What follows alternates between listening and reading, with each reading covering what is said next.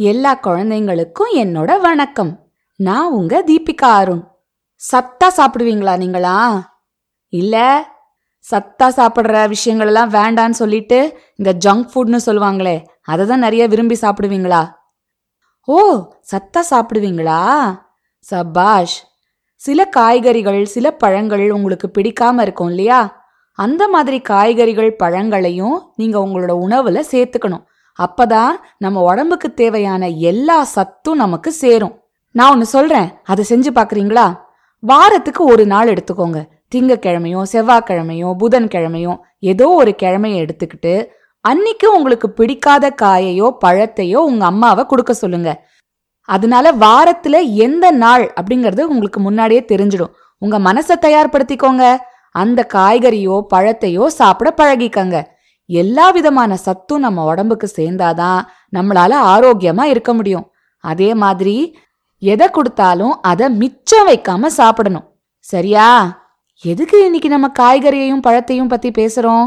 இன்னைக்கு நம்ம காய்கறி பத்தின கதையை தான் கேட்க போறோம். தயாரா இருக்கீங்களா? இன்னைக்கு நம்மளோட கதை சொல்லறதுக்கு ரெண்டு பேர் இருக்காங்க. ஒருத்தர் சம்யுக்தா அருண். இன்னொருத்தர் ஸ்ரவன் ராஜேஷ். தக்காளி சட்னியை செய்தது யார்? எழுதியவர் கவிதா. தமிழில் கிருஷ்ணன். வெளியீடு பிரதம் புக்ஸ். இன்று தாராவும் ரவியும் சந்தைக்கு செல்கின்றனர். வாங்க வேண்டிய பழங்கள் காய்கறிகளின் பட்டியலை அம்மா அவர்களிடம் கொடுத்துள்ளார். சந்தையில் சாறு நிறைந்த சிவப்பு தக்காளிகளை தாரா பார்த்தாள்.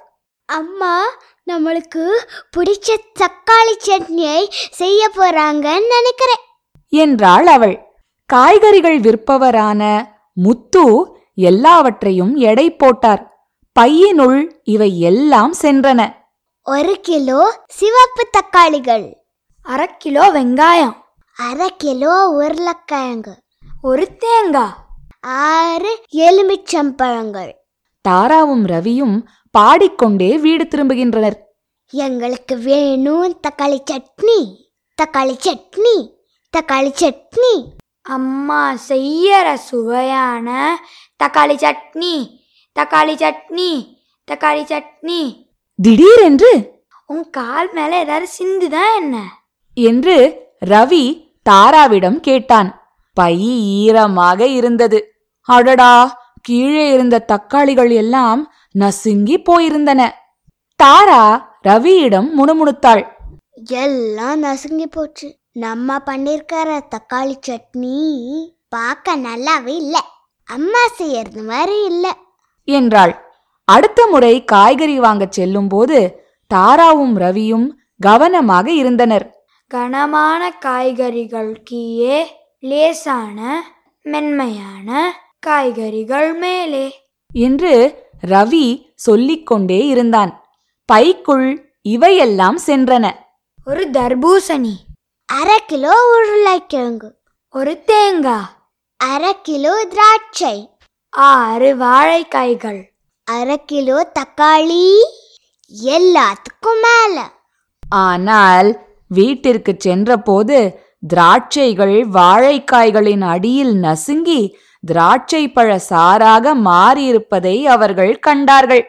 அன்னைக்கு தக்காளியை சட்னி பண்ணிட்டோம். இன்னைக்கு திராட்சைகளை பழச்சாரா மாத்திட்டோம். அடுத்த தடவை நம்ம என்ன செய்ய போறோமோ? என்று தாரா வருத்தத்தோடு சொன்னாள். அடுத்த வாரம் அம்மாவின் பட்டியலில் ஆரஞ்சுகள் இருந்தன.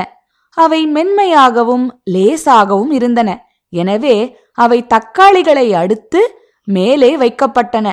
தாராவும் ரவியும் சட்டினி பாடலை பாடிக்கொண்டே வீடு திரும்புகையில் மரங்களின் மேல் நான்கு குரங்குகள் இருந்தன.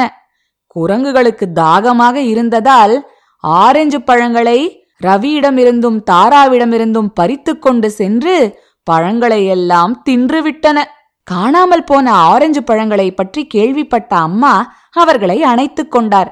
அதை பற்றி வருத்தப்பட வேண்டாம் என்றார். அடுத்த வாரம் தாராவும் ரவியும் புத்திசாலித்தனமாக நடந்து கொண்டனர். ஆரஞ்சுகளை எல்லாவற்றையும் விட லேசான புதினா இலைகளுக்கு கீழே மறைத்து வைத்தனர். இப்போது தாகம் கொண்ட குரங்குகளால் ஆரஞ்சுகளை கண்டுபிடிக்க முடியாதல்லவா? அன்று இரவு அம்மா சுவையான தக்காளி சட்னியும் எலுமிச்சை சாதமும் செய்தார். தாராவும் ரவியும் சப்பு கொட்டிக்கொண்டு விரைவாக சாப்பிட்டனர். அதன்பின் அவர்களுக்கு என்ன கிடைத்தது தெரியுமா? ஆம் இனிப்பான சாறு நிறைந்த ஆரஞ்சுகள். அம்மா தக்காளி சட்னி பிரமாதம்.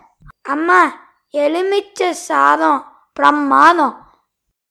என்ன குழந்தைங்களா இந்த கதை உங்களுக்கு பிடிச்சிருந்ததா?